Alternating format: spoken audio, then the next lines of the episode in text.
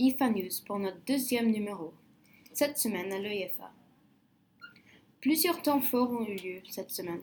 Tout d'abord, l'élection des délégués. En Year 9, Emma a gagné avec 100% des votes. Elle était très fière, même si elle était la seule candidate. Paolo et Elena ont concouru contre d'autres candidats. Je les ai interviewés. Donc, Paolo, pourquoi as-tu choisi d'être candidat? Euh, j'ai choisi d'être candidat parce que j'ai voulu euh, représenter la classe et donner une voix à chaque élève. Très bien. Et euh, comment sentez-vous après avoir gagné, Elena J'étais vraiment contente car c'est la deuxième fois et j'ai pensé que j'avais vraiment beaucoup de chance de pouvoir faire ça une deuxième fois et d'avoir l'opportunité de le faire. Très bien. Et toi, Paolo? J'ai déjà été déléguée euh, dans mon ancienne école et euh, dans cette école, je vais euh, découvrir, découvrir des nouvelles choses. Du coup, je suis très contente. Très bien. Donc, qu'espères-tu faire en tant que délégué de l'école? J'espère aider tout le monde et faire en sorte que tout le monde soit heureux et aussi essayer de réaliser les idées de tout le monde. Ok, merci. Les collégiens ont dû revoter car il y avait des élèves qui ont triché apparemment. Joseph a gagné dans les Year 10 et Aline et Bozza sont les gagnantes dans, dans les Year 7. Bravo à eux! À l'EIFA aussi cette semaine, l'association des parents a organisé une vente de pâtisserie mercredi dernier pour l'Halloween. Nous avons reçu une des mamans qui s'en est occupée.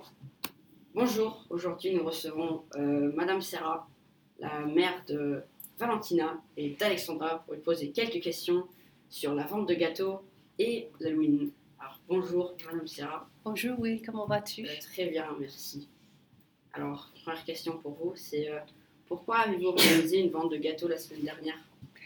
La semaine dernière, on a fait un vente de gâteaux pour essayer de récolter des fonds pour l'événement de Halloween. Bien sûr, pour continuer de faire des événements, mais pour cet événement de Halloween, on va avoir une danse euh, pour euh, l'école secondaire. la danse est prévue pour jeudi, 6, 6 heures du soir jusqu'à 8 heures du soir. Il y aura de la musique, un DJ, la nourriture. On, il y aura des, on va s'amuser, on va danser. Il y aura aussi euh, un concours de déguisement et il y aura des prix, des récompenses pour euh, des déguisements qui la créativité, plus effrayants. Et est-ce que vous pouvez nous dire un peu plus euh, pour ce qui est organisé pour l'Halloween? Pour un concours dans les deux écoles, les classes vont décorer les portes. beaucoup d'enfants, beaucoup de classes. Et est-ce que vous êtes en train de préparer d'autres projets? Euh, D'autres projets. Bon, pour l'instant, on va avoir les vacances, euh, deux semaines. Mais après, je ne sais pas, peut-être avec l'association des parents, on va parler s'il y aura quelque chose avant Noël. Alors, merci, Madame Serra. Mais merci. Nous remercions les parents pour leur soutien. Ils ont levé plus de 360 livres et nous sommes impatients de connaître le résultat du concours de porte. Mardi 8 octobre, les élèves de CM2 et du collège ont assisté à une assemblée au sujet du Black History Month. Cette assemblée a été présentée par M. Kyondo, le professeur de physique, et sa traductrice Emma Bleach. Black History Month a été inventé aux États-Unis en 1926. Au Royaume-Uni, cette célébration a lieu en octobre. M. Kyondo nous a parlé de Rosa Parks et de son combat pour l'égalité des Noirs. En 1955, elle a refusé de changer de place dans le bus quand le conducteur lui a dit d'aller à l'arrière. Elle a été arrêtée, mais elle a gagné en justice. Monsieur Kyondo a organisé des activités comme une mind map et des coloriages.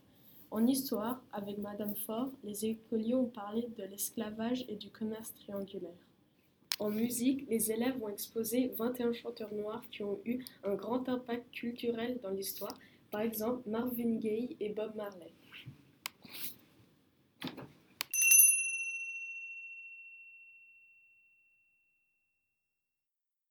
Et maintenant, un peu de sport. Les phases de poule de la Coupe du Monde de rugby 2019 au Japon se sont terminées dimanche. Le Japon, l'Irlande, la Nouvelle-Zélande, l'Afrique du Sud, l'Angleterre, la France, l'Australie et le Pays de Galles se sont qualifiés pour les quarts de finale. Par contre, il y a eu trois matchs annulés à cause d'un typhon, et les points ont été attribués comme si les équipes avaient fait un match nul, ce qui est de deux points. Mais ces scores n'ont rien changé dans les poules car la Nouvelle-Zélande, l'Angleterre et la France étaient déjà qualifiés. En revanche, il y a eu beaucoup de drames dans le match entre le Japon et l'Écosse. L'Écosse devait battre le Japon pour avoir une place dans les quarts de finale, mais le match devait être annulé à cause d'un typhon. L'Écosse a menacé de poursuites judiciaires le président de la Coupe du Monde de rugby si le match ne se jouait pas. Au final, l'Écosse a perdu et a été éliminée. En quart de finale, la France jouera contre le Pays de Galles, l'Angleterre l'Australie, l'Irlande la Nouvelle-Zélande et le Japon l'Afrique du Sud. La semaine prochaine, je peux vous dire que le temps sera mitigé, avec quelques éclaircies, mais en fin d'après-midi, il pleuvra à l'est de Londres. Les températures seront moyennes et comprises entre 12 et 17 degrés, donc couvrez-vous.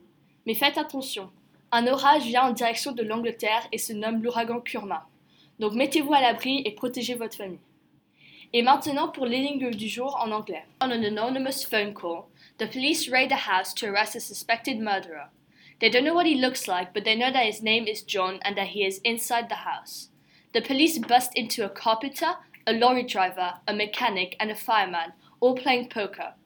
Without hesitation or communication of any kind, they immediately arrest the fireman. How did they know that they've got their man? N'oubliez pas de laisser votre réponse dans la boîte qui se trouve à la réception.